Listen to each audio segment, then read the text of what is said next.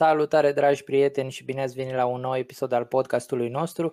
Astăzi uh, vom aborda o temă legată de instituțiile europene mai mult și despre ce se întâmplă, uh, ce se întâmplă la Bruxelles și uh, avem alături de noi pe Tana Foarfa, un insider din capitala instituțiilor europene de la Bruxelles. Mulțumesc că ai acceptat invitația și uh, sper să avem o discuție interesantă. Mulțumesc și eu mult uh, pentru, pentru invitație și uh, da, mă bucur mult, uh, felicitări pentru, pentru această inițiativă și, și eu aștept cu nerăbdare să, să vorbim mai multe, să mă descoși. Da, da, da.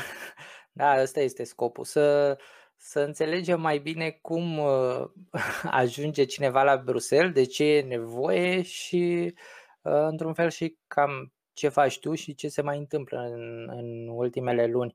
Um, ca să începem, uh, ce ai făcut înainte să ajungi uh, în, să lucrezi pentru instituțiile europene? În momentul ăsta ești policy advisor, nu? Cam asta ar fi.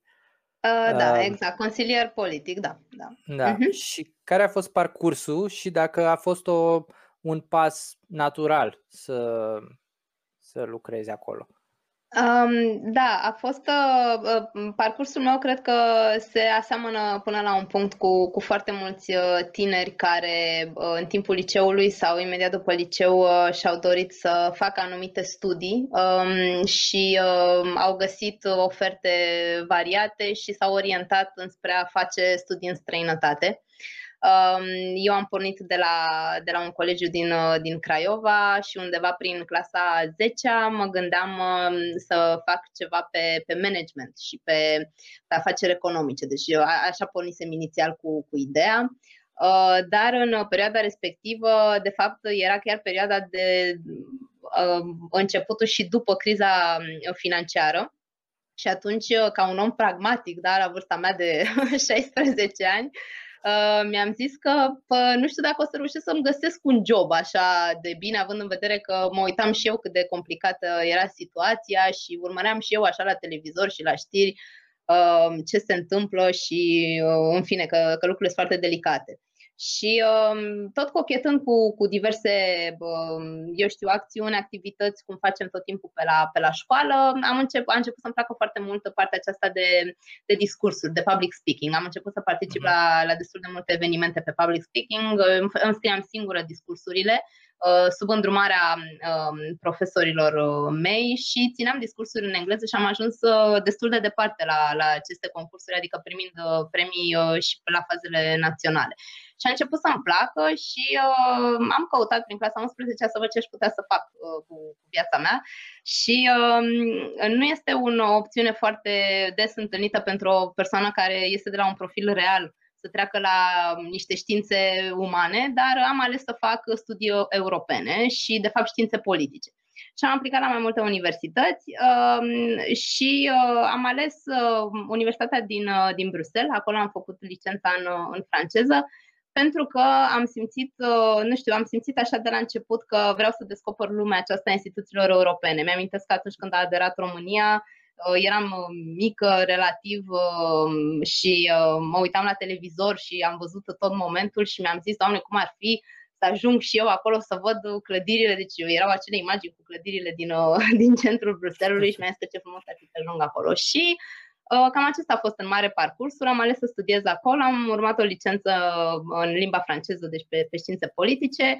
Am continuat cu un master în studii europene tot în Belgia, uh, dar în engleză de data aceasta și între timp am reușit să-mi găsesc, uh, sigur, și un job de student ca să pot să trăiesc acolo și să-mi găsesc și stagii și am, uh, am făcut uh, două stagii la, la Parlamentul European și atunci mi-am dat seama că într-adevăr asta este ceea ce, ce vreau să fac. Adică ți s-a uh, confirmat într-un fel uh, alegerea pe care o făcusei ceva mai devreme, nu? Uh, mi s-a confirmat, însă bine, acum știi cum e, în momentul în care ești copil, vii acolo cu, cu destul de multe așteptări. Uh, sigur că din perspectiva unui stagiu lucrurile sunt minunate și uh, sunt posibilități nenumărate. După aceea, când ajungi să lucrezi efectiv uh, în instituțiile europene, Um, bun, îți dai seama și de anumite, de anumite o să zic așa, obstacole la, la ambițiile da, pe da. care le ai și idealurile pe care le ai atunci când, când ești tânăr.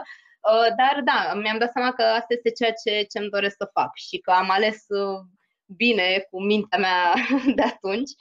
Uh, și um, am ajuns după studii, nu am ajuns să lucrez în Parlamentul European de la început, deci după studii am uh, lucrat în Comisia Europeană, eram consultant, deci nu eram angajată de comisie, ci uh, consultant pe, aveau nevoie pe cineva tânăr pentru politici de formare, de, de dezvoltare de competențe. Uh, și apoi s-a deschis un post, chiar acolo la un departamentul în care lucram, am dat un examen, am intrat, deci am, am luat concursul, am luat examenul și am intrat ca Uh, funcționar al uh, Comisiei Europene cu un contract de șase ani. Și uh, la un an după, um, bun, au fost alegerile europarlamentare, eu în timpul acela am făcut și foarte mult voluntariat pe durata studiilor și pe durata lucrului la, la Comisie și am avut nenumărate dezbateri și deplasări în țară pentru a informa oamenii despre alegerile europene, ce înseamnă, de ce e important să mergem la vot. Și așa am cunoscut uh, foarte mulți uh, actuali europarlamentari, da. practic. Mm-hmm.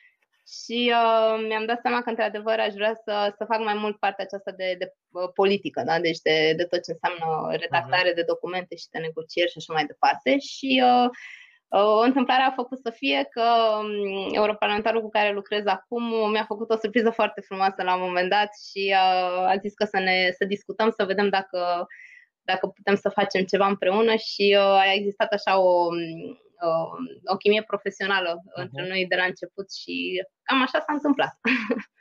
Ah, foarte interesant. Uh, da. Uh, și ok, o să discutăm și despre asta, dar uh, m-ar interesa mm, ceva mai mult dacă uh, faptul că ai studiat în Bruxelles are un uh, rol important. Uh, în mhm. general, uh-huh. oamenii care au început mm, nu neapărat ca tine, dar cu un traseu similar, cu lucrând ca și consultanți pentru instituțiile europene și apoi ca angajați, um, au studii în Bruxelles sau ei pot, pot veni de oriunde din Europa? Um, cred că depinde foarte mult de persoană și de ceea ce faci, de fapt, mm. cu studiile de la facultate. Um, avantajul pe care îl ai în momentul în care uh, studiezi în Bruxelles sau în, în bula aceasta, cum se spune, da, da bula da, da. bruxeleză, Uh, este că um, profesorii pe care îi ai sau evenimentele care au loc acolo uh, te introduc deja într-o lume a instituțiilor europene. Adică foarte des uh, profesorii de la mine de la facultate prezentau tot felul de studii în Parlamentul European sau participau la diverse delegații ale um, Comisiei Europene, mă rog, Serviciului de Acțiune Externă în diverse țări și practic ne povesteau uh, toate aceste experiențe reale și concrete. Uh, de exemplu, eu la drept l-am avut ca profesor pe actualul președinte al Curții Europene de Justiție, deci uh, am avut informație da. chiar, uh, deși examenul a fost unul îngrozitor de greu, uh, dar am apreciat faptul că am avut informație la primă mână și noi nu treceam doar prin materie, ci ne și povestea în mod aplicat tot felul de cazuri și uh, acesta, aceasta a fost clar o oportunitate absolut, uh, e o oportunitate unică, da? deci e, e imensă. Dar cred că contează foarte mult uh, ce faci cu studiile pe care le ai. Eu nu cred că este neapărat relevant să, sau să spun că calitatea uh, materiei este, este mai bună, nici n-aș putea să compar, de fapt, având în vedere că eu studiile le-am făcut în străinătate și nu le-am făcut în, uh, în România. Uh, dar pot să spun că dacă ești suficient de motivat și uh, îți dorești să faci ceva, adică să înveți cât mai mult și să aplici cât mai mult cunoștințele pe care le ai, nu contează faptul că faci uh, o, o facultate acolo în străinătate sau că faci o facultate în România. Um, partea aceasta de oportunitate de angajare, deci faptul că uh, am ajuns, de exemplu, să lucrez uh, în calitate de consultant, Um, a fost, uh, cum să zic, o aplicație ca pentru toată lumea, adică era un anunț postat pe un site, site accesibil uh, de peste tot, deci nu am aflat de, de ea da. Uh, pur și simplu de la alți prieteni și am aplicat. Um, așa că nici asta nu pot să zic că a contat neapărat. Deci, practic, aceste oportunități sunt pur și simplu generale pentru toată lumea și Absolut. nu e neapărat uh, un criteriu uh, unde ai făcut nu. studii. Nu. Dar uh, pe lângă uh, unele joburi care probabil se pliază pe aproape orice fel de studii, există și uh, unele care sunt oarecum tehnice și uh-huh. e nevoie să, să ai studii într-un anumit domeniu, nu? Da, de exemplu, dacă um, ești pe partea aceasta de, de legislație, sunt mai multe um, joburi care necesită cunoștințe de drept, dar nu de orice fel de drept.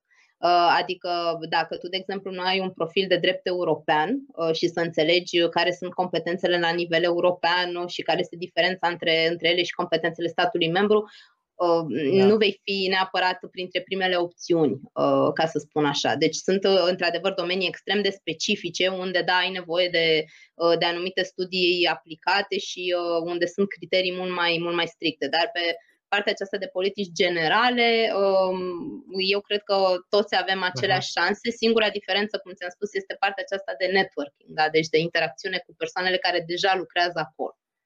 Uh-huh. Și cât de importantă e în general uh, partea asta de networking, nu neapărat ca să, să ajungi acolo, să, să ai un job, uh, ci mai mult ca să avansezi sau dacă vrei să rămâi într-o instituție, cum spuneai tu că ai avut un uh, contract pe perioadă de șase ani, în cazul în care ai fi ai fi plănuit să ajungi, nu știu, directorul unei direcții din Comisia Europeană sau ceva de genul, că bănuiesc că există și acolo o ierarhie, ehm, e important să ai și acest network, nu? Pentru că nu știu dacă toate pozițiile de acolo uh, sunt pur și simplu postate pe un site de joburi și poate aplica oricine. Bănuiesc că sunt și anumite recomandări și uh, da, da, um, Ok. Uh, da, acum, uh, în momentul în care ajungi uh, într-o, într-un anumit departament, deci o direcție, directorat, uh-huh. direcție, cum se numește în, în, în limba română, uh, sigur că contează foarte mult modul în care lucrezi, uh, modul în care ești practic parte din acea comunitate. Și cu siguranță în momentul în care poți să-ți dezvolți această interacțiune, uh, este clar că vei putea avea un avantaj în sensul că vei putea fi, cum să spun, dacă tu îți dorești să aplici pe acea poziție și ai, uh, bineînțeles, toate criteriile, deci îndeplinești toate criteriile de nu știu, proiecte realizate, de experiență și așa mai departe și, de asemenea, foarte important, dacă treci examenul, pentru că Uh, sunt două examene diferite. Ceea ce am eu, am avut eu ca agent contractual este un anumit tip de examen, dar examenul pentru posturile permanente, deci pe viață, este un examen uh, cum să zic, uh, un pic mai, mai, cu, mai, cu mai multe etape, ca să spun așa, decât cel pe care l-am dat eu.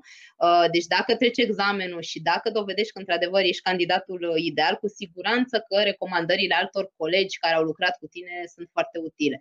Pe partea de networking, da. cum spuneai, um, networking-ul, la ce m-a ajutat pe mine foarte mult, este să-mi dau seama care este diferența dintre Uh, teoretic și concret ce se întâmplă în instituții. Mhm. Pentru că una este să înveți la școală și uh, tu să știi, să ai în minte ce anume poți să faci, uh, ce anume ți-ai dori și să-ți închipui că, nu știu, Parlamentul European este așa un loc în care toată lumea vorbește în plen și nu știi ce se întâmplă în spate. E bine, dacă ai pe cineva care, pe care îl cunoști și care lucrează deja acolo, este foarte util să știi de la acea persoană Uh, cum se întâmplă lucrurile în practică și să-ți spună și ce se poate, dar și ce nu se poate sau ce așteptări negative să ai, pentru că, sigur, la orice loc de muncă nu este totul numai lapte și miere.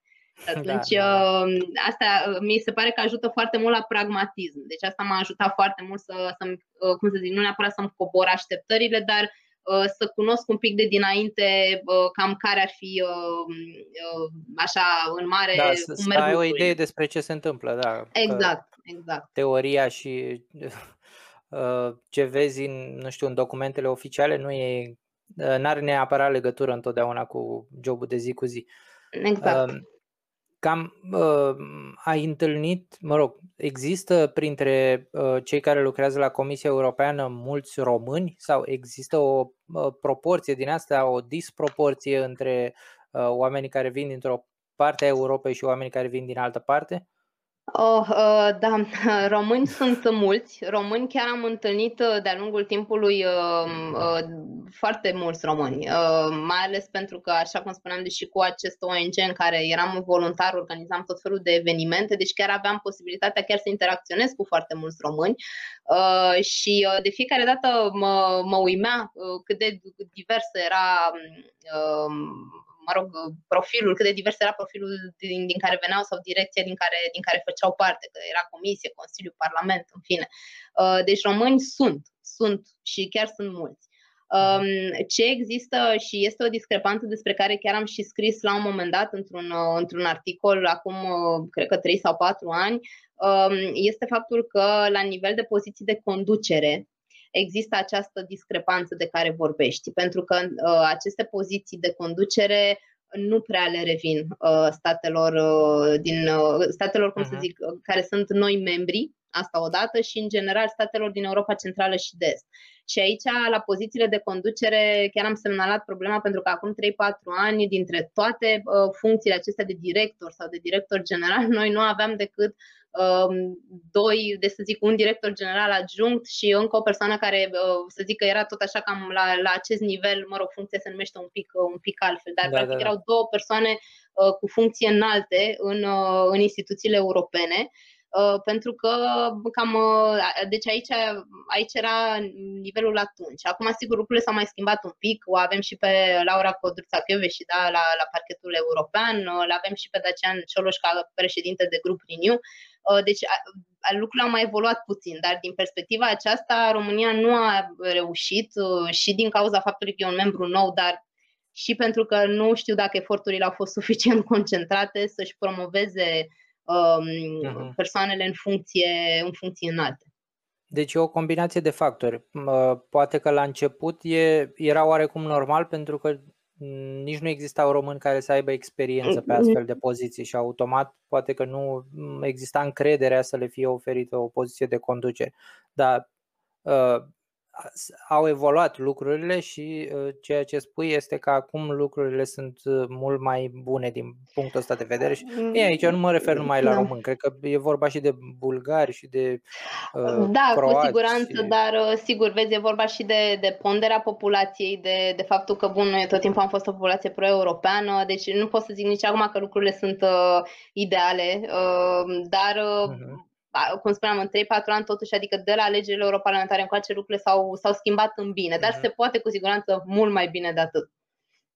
Da, și uh, există și o diferență mm, din asta legată de competențe, de faptul că uh, sunt mai puțini români care uh, aleg uh, cariera asta. Nu știu, uh, pulul de oameni din care să alegi e mai mic în România pentru că românii nu sunt atât de pasionați sau atât de înclinați către uh, politica europeană. Uh, Bine, n-aș spune nu neapărat asta.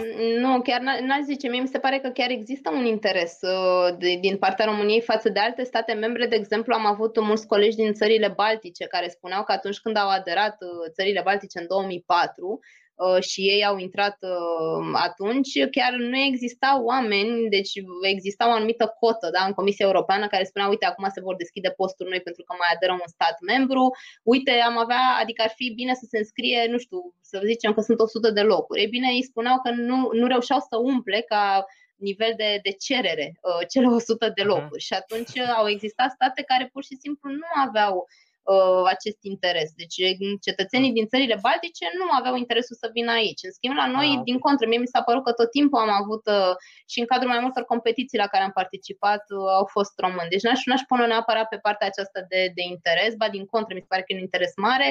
Uh, și mi se pare că competențele în fond trebuie să fie cam aceleași pentru toată lumea, indiferent de naționalitate, că ca să dai examenul respectiv este același pentru toată lumea, deci trebuie să-l treci uh, pur și simplu, da? deci să, să, să poți să-l treci. Uh, dar, da, mi se pare că mm, încă nu am reușit să ne facem această coagulare de, de, de lobby uh, și de promovare da, ca da, să ne da. putem susține uh, persoanele în poziții cheie. Da, am înțeles. Uh, ok, și simți asta, simți că există asta și în țară? Adică nu există destul de mult lobby pentru uh, a promova instituțiile europene sau a promova uh, lucrurile care se fac acolo și a, a-i face cumva pe oameni să și să fie mai apropiați și să își dorească să meargă acolo. Um, în, în, țară, în țară ce mi se pare este că, um, într-adevăr, partea aceasta de promovare de ce se întâmplă la nivel european se face destul de, uh, nu știu cum să zic, uh, necoordonat. Uh, ca da. să, da, adică în sensul că există, de exemplu, organizații de societate civilă chiar face acest lucru din plin. Deci chiar am văzut, uh, mai ales în preajma alegerilor europarlamentare, doamne, deci am văzut uh, foarte multe ONG-uri care s-au implicat activ și au dat din resursele lor proprii, deși sunt voluntari, de exemplu, tot ca să poată să, să, nu știu, să explice oamenilor ce se întâmplă la nivel european și așa mai departe. Unde am fost noi deficitari este în a ajunge cu aceste proiecte și aceste informații la nivel local, pentru că degeaba, de exemplu, un ONG uh, promovează, nu știu, uh, principiul statului de drept și ce se discută în plenara Parlamentului European, dacă această informație ajunge doar la cetățenii care uh, se uită pe Facebook și sunt acei uh, cetățeni în categoriile noastre de vârstă care urmăresc Facebook și care eventual sunt în marile orașe. Da? deci în mediul local, da. rural, da. nu ajunge această informație și acolo autoritățile sunt cele care ar trebui să informeze și din păcate nu prea fac asta uh, și uh, este mare păcat pentru că există foarte multe proiecte care doar uh, dacă ar fi luate așa cu copy-paste de la nivel european, ar putea fi aplicate în local, bine, sigur, cu, specific, deci cu specificul respectiv, dar ca idee, ca bune practici, ca exemple, adică este o bibliotecă, să zic așa, imensă la nivel uh, european, de care nu pot să spun că profităm uh, cum am putea. Adică s-ar putea exploata mult, mult mai bine. Da, am înțeles. Și tot uh, legat de accesul în instituțiile europene și în general în Bruxelles, aici mă refer inclusiv la politicieni. Cât de important este să fii poliglot și cât de mult le lipsește reprezentanților noștri asta? A fi poliglot uh, este un avantaj foarte mare, pentru că, în general, dacă ai de. Um, o să dau de exemplu, um, nu știu, o, o situație pe care am avut-o, am, a trebuit să negociez uh, un, un dosar, asta face un consilier politic, uh, trebuie să discute la tehnic, la nivel tehnic, cum anume să arate un text. Da? Uh, și acolo te poți înțelege sigur cu toată lumea în engleză, da? dar în momentul în care vrei să stabilești anumite relații și uh, vrei să te înțelegi mult mai bine cu persoana din partea cealaltă care vrea și ea să pună niște lucruri acolo în text, uh, relațiile personale contează foarte mult. Ei, dacă persoana respectivă, de exemplu, este din Franța sau din Belgia și tu deja știi franceză și vorbești cu ea mult mai bine, persoana respectivă se va deschide mult mai mult către tine Uh, decât uh, să aibă această barieră a limbii uh, da, engleze, care, bun, e considerată un pic limba aceasta formală în care noi purtăm negocierile la nivel tehnic. Și atunci este foarte util. Și cu cât cunoști mai multe limbi, mi se pare că, într-adevăr, ai acces mult mai ușor la a-ți construi aceste, aceste relații mult mai, cum să zic, informale, da? deci relații care să te ajute în, în decursul mandatului. Um, mie mi se pare că, deci n-aș spune neapărat că este, cum să zic, un, un avantaj. Există mulți europarlamentari care caută în mod specific ca persoanele care lucrează cu ei să fie, uh, deci în primul rând să vorbească limba lor, că asta da, este da, important, da. deci în cazul nostru româna, și să știe o limbă, de pre, adică, mă rog, o limbă în principiu. Da, da, o limbă străină. Uh, uh-huh. Exact. Ei, uh, acum, nu știu, eu uh, consider că și pentru ei, în momentul în care vezi un europarlamentar care se exprimă cum trebuie în plen, uh, da, deci ține un discurs și îl ține și în engleză sau altă dată îl ține în franceză sau, uh, nu știu, aruncă câteva cuvinte de introducere și în portugheză, de exemplu, că e președinția portugheză, e că altfel este Um, mă rog, discursul, atmosfera altfel este atmosfera, și, da, da. știi? Deci uh, eu zic că este un, un factor foarte, foarte important um, și mi se pare că este un, un avantaj în, în munca pe care o faci de zi cu zi. Uh, dar nu știu dacă neapărat este un, uh, un criteriu, acum să zic, al europarlamentarilor. În general, cei care știu că vor să se implice și să negocieze, da, uh, au uh, cer aceste, aceste lucruri ca să știe că se pot înțelege totuși uh, cum trebuie da. și la nivel tehnic. Știi? Ok. Și există instrumente ale uh, instituțiilor europene de care poți să te folosești venind ca, să zicem, ca europarlamentar, dar nu numai, uh, uh-huh. în cazul în care nu ai fie nu știi o limbă străină, fie nu ai anumite, nu știu, competențe juridice sau vii dintr-un alt domeniu și ai nevoie, Absolut. poți să înveți asta pentru că ai un mandat destul de lung, 5 ani. Poți da. să înveți în primul an sau în primul an și jumătate Absolut, absolut. Deci sunt cursuri, uh, cursuri de limbi care sunt organizate de instituțiile europene și sunt cursuri de limbi străine care sunt organizate nu doar pentru europarlamentari, dar și pentru personal. Adică, de exemplu, uh-huh. dacă uh, tu lucrezi pe, nu știu, uh, un, uh, un dosar care implică um, o, un dialog foarte bun cu Letonia tu nu cunoști limba, da, da. Uh, dar uh, poți să te duci, de exemplu, să faci un curs de șase luni sau, de exemplu, nu știu, două cursuri, deci un an de zile, cum ar veni, uh, și să înveți limba lor în interes de serviciu, da? pentru că nu e ca și cum este neapărat pasiunea ta. Uh, și acest lucru se întâmplă și pentru europarlamentari și pentru personal și uh, sunt cursuri care sunt oferite de instituțiile europene gratuit Uh, și ajută foarte mult în sensul că sunt uh, formatori, deci profesori care chiar te învață limbajul specific. Deci nu este că înveți uh, Ana are mere, deci vei învăța exact, bine, sigur trebuie să înveți și asta ca să începi de undeva, dar da, da. Vei, vei reuși să te descurci și pe ce ai, anume ai tu de făcut. Deci uh-huh. au posibilitatea și dincolo de limbi străine sunt foarte multe cursuri. Deci sunt cursuri de Um, inclusiv de comunicare, de tehnica discursului, de tot ce înseamnă, nu știu, rețele sociale, de GDPR, deci de absolut tot ce vrei. Este o paletă foarte largă de cursuri uh, care sunt oferite în instituțiile europene și care pot fi uh, urmate și online și, uh, mă rog, acum cu pandemia, în majoritatea online. Um, dar sunt, există și cu siguranță pot fi clar exploatate dacă există dorința da, să, se afle, uh-huh. să se afle mai mult. Da. Um, ok, mai am o întrebare și apoi discutăm un pic de politică pe final. Um, cât de important e să cunoști bruxeleza și să știi să citești comunicatele Comisiei Europene? Chiar, chiar da, apropo de asta, am văzut un, um, un uh, meme făcut um, uh, pe Facebook la un moment dat cu, cred că, nu știu, o săptămână, în care scria cineva, um, era un meme desprins din Harry Potter, deci din prima, din prima carte, de fapt, în care uh-huh. el, el spunea că Păi ce, cunosc, pot să vorbesc bruxeleza, toată lumea poate să facă asta, la care Hermione, da, deci da. îi spunea, nu este adevărat Harry, foarte mulți nu fac asta, este un blestem. Uh, deci, ah, practic, da, da, da, exact. Deci, practic, scena, da. Uh, câteodată poate să fie un mare avantaj, dar este și, într-adevăr, un blestem, pentru că câteodată ai și tu uh, această uh, predispoziție de a, de a face, de a vorbi uh, un pic uh, la fel, într-un limbaj da, de da, lemn, da. ca să zic așa. Dar acum, lăsând gluma la o parte, este, este într-adevăr util uh, atunci când vine vorba de negocieri și atunci când vine vorba, de ce zic de negocieri, pentru că la nivel tehnic, atunci când negociezi niște dosare foarte sensibile uh, și niște uh, legislații, deci că sunt directive sau regulamente, fiecare cuvânt contează.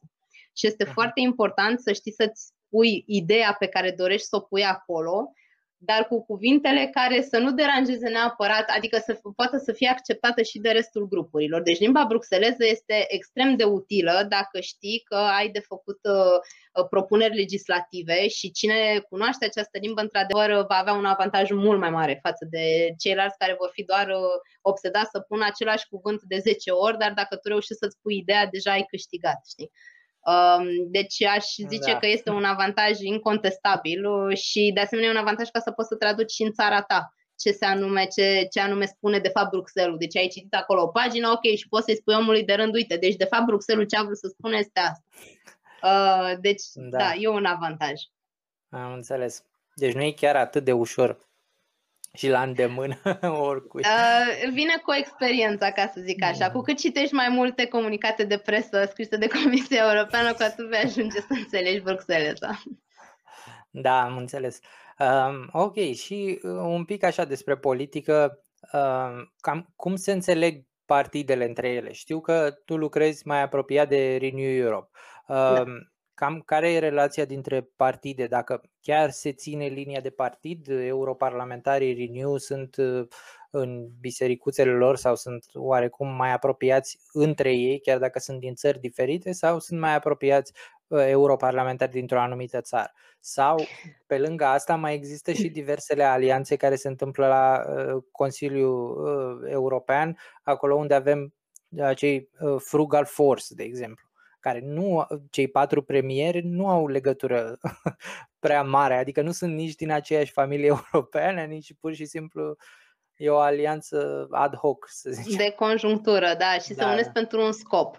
Uh, ei, aici în Parlament lucrurile stau un pic altfel, în sensul că, uh, da, eu lucrez în uh, grupul Renew Europe, deci cu un europarlamentar care face parte din grupul Renew Europe uh, și um, pot să zic așa, deci sunt două trenduri. În primul rând, uh, eu am văzut europarlamentarii români, toți cei 33 acum, uh, care uh, s-au unit atunci când vine vorba clar de interesul României. Am văzut, de exemplu, rezoluții semnate integral de ei, am văzut amendamente semnate de toți, scrisori, interpelări la comisii semnate de toți. Deci când vine vorba de interesul național, nu există Uh, nu știu, foarte puține situații um, am acum în minte prin care să zic că, domnule, n-au fost toți europarlamentarii care, care au semnat. Deci când vine vorba de ceva de interes pentru România, uh, nu mai există afiliere politică la nivel european, deci cumva interesul acesta da. primează. Da. Uh, când vine vorba de alte subiecte, um, familia din care faci tu parte este cea care contează și atunci sunt foarte importante alianțele din cadrul acelei familii politice. Însă și aici sunt un pic nuanțe, pentru că, de exemplu, avem acum toată această discuție da, despre sustenabilitate, pactul ecologic. Au fost uh, discuții extrem de tensionate și de dure la nivel european și uh, există, de exemplu, țări care sunt cum, mult mai avansate da, din perspectiva aceasta de, de tranziție verde, care nu înțeleg uh, tot timpul uh, care sunt dificultățile pentru alte zone da, și alte regiuni din, din Europa care încă mai depind, de exemplu, de cărbune și care au nevoie de o altă perioadă de tranziție. Ei, și atunci, cumva, europarlamentarii uh, din Europa Centrală și de Est votează un pic altfel pe unele subiecte decât votează tot grupul. Dar, în general, ca linie, uh, la uh, dosarele importante și mai ales la votul în plen, contează linia grupului. Deci, grupul Renew Europe trebuie să acționeze ca un grup și au loc discuții foarte multe înainte de plenul Parlamentului European, de exemplu, unde se ia exact agenda de plen și se discută cel care este responsabil pe acel dosar spune, eu am pe dosarul acesta, totul este în ordine, am urmat linia grupului, mi se pare că pe aici, pe acolo, trebuie să discutăm dacă votăm uh, pentru sau dacă ne abținem. Și atunci tot grupul decide de se votează, se supune la vot că, uite, voi, noi vom vota abținere, de exemplu. Deci contează foarte mult linia grupului la nivel, uh, la nivel european, da, dar, da, cum da. ți-am spus, sunt, uh, sunt, e de la caz la caz. Deci n-aș spune neapărat că Uh, dar ace- aceasta este regula, dar există și excepții destul de, de clare. Uh-huh. Am înțeles. Uh, ok, încă o întrebare mai dificilă. Cum uh, a ajuns Dacian Cioloș în fruntea grupului Renew Europe?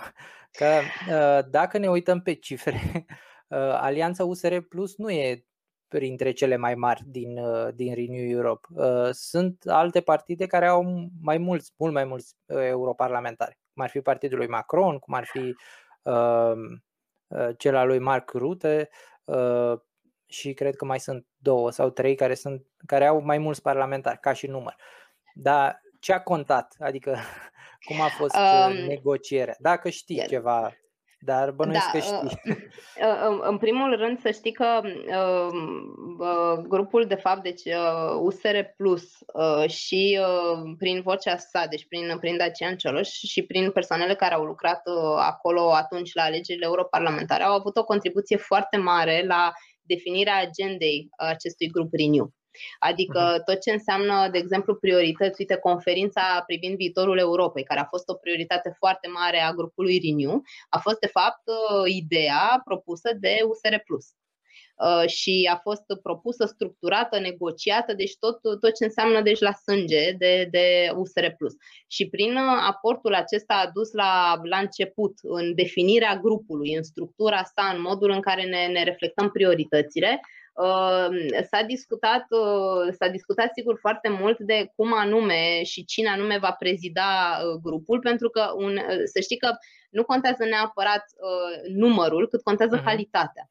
Și în momentul în care uh, vii cu o agendă foarte bună și vii cu un plan foarte bun și mai ales vii și cu ideea că există un, uh, deci o, o persoană care poate să, să reflecte foarte bine și partea aceasta de Europa Centrală și de Est, uh, este ah, deja ah, okay. un, un punctaj un punctaj foarte, foarte mare. Deci nu, nu pot să zic că, uh, sigur, dacă le luăm pe cifre, da, cu siguranță ar fi un, un paradox, ca să spun așa, dar Renew nu a acționat ca, ca tradiționalele grupuri, da? deci uh, uh popularii și socialiștii care, bun, cea mai mare delegație este cea care dă acolo președintele și după aceea vicepreședinție.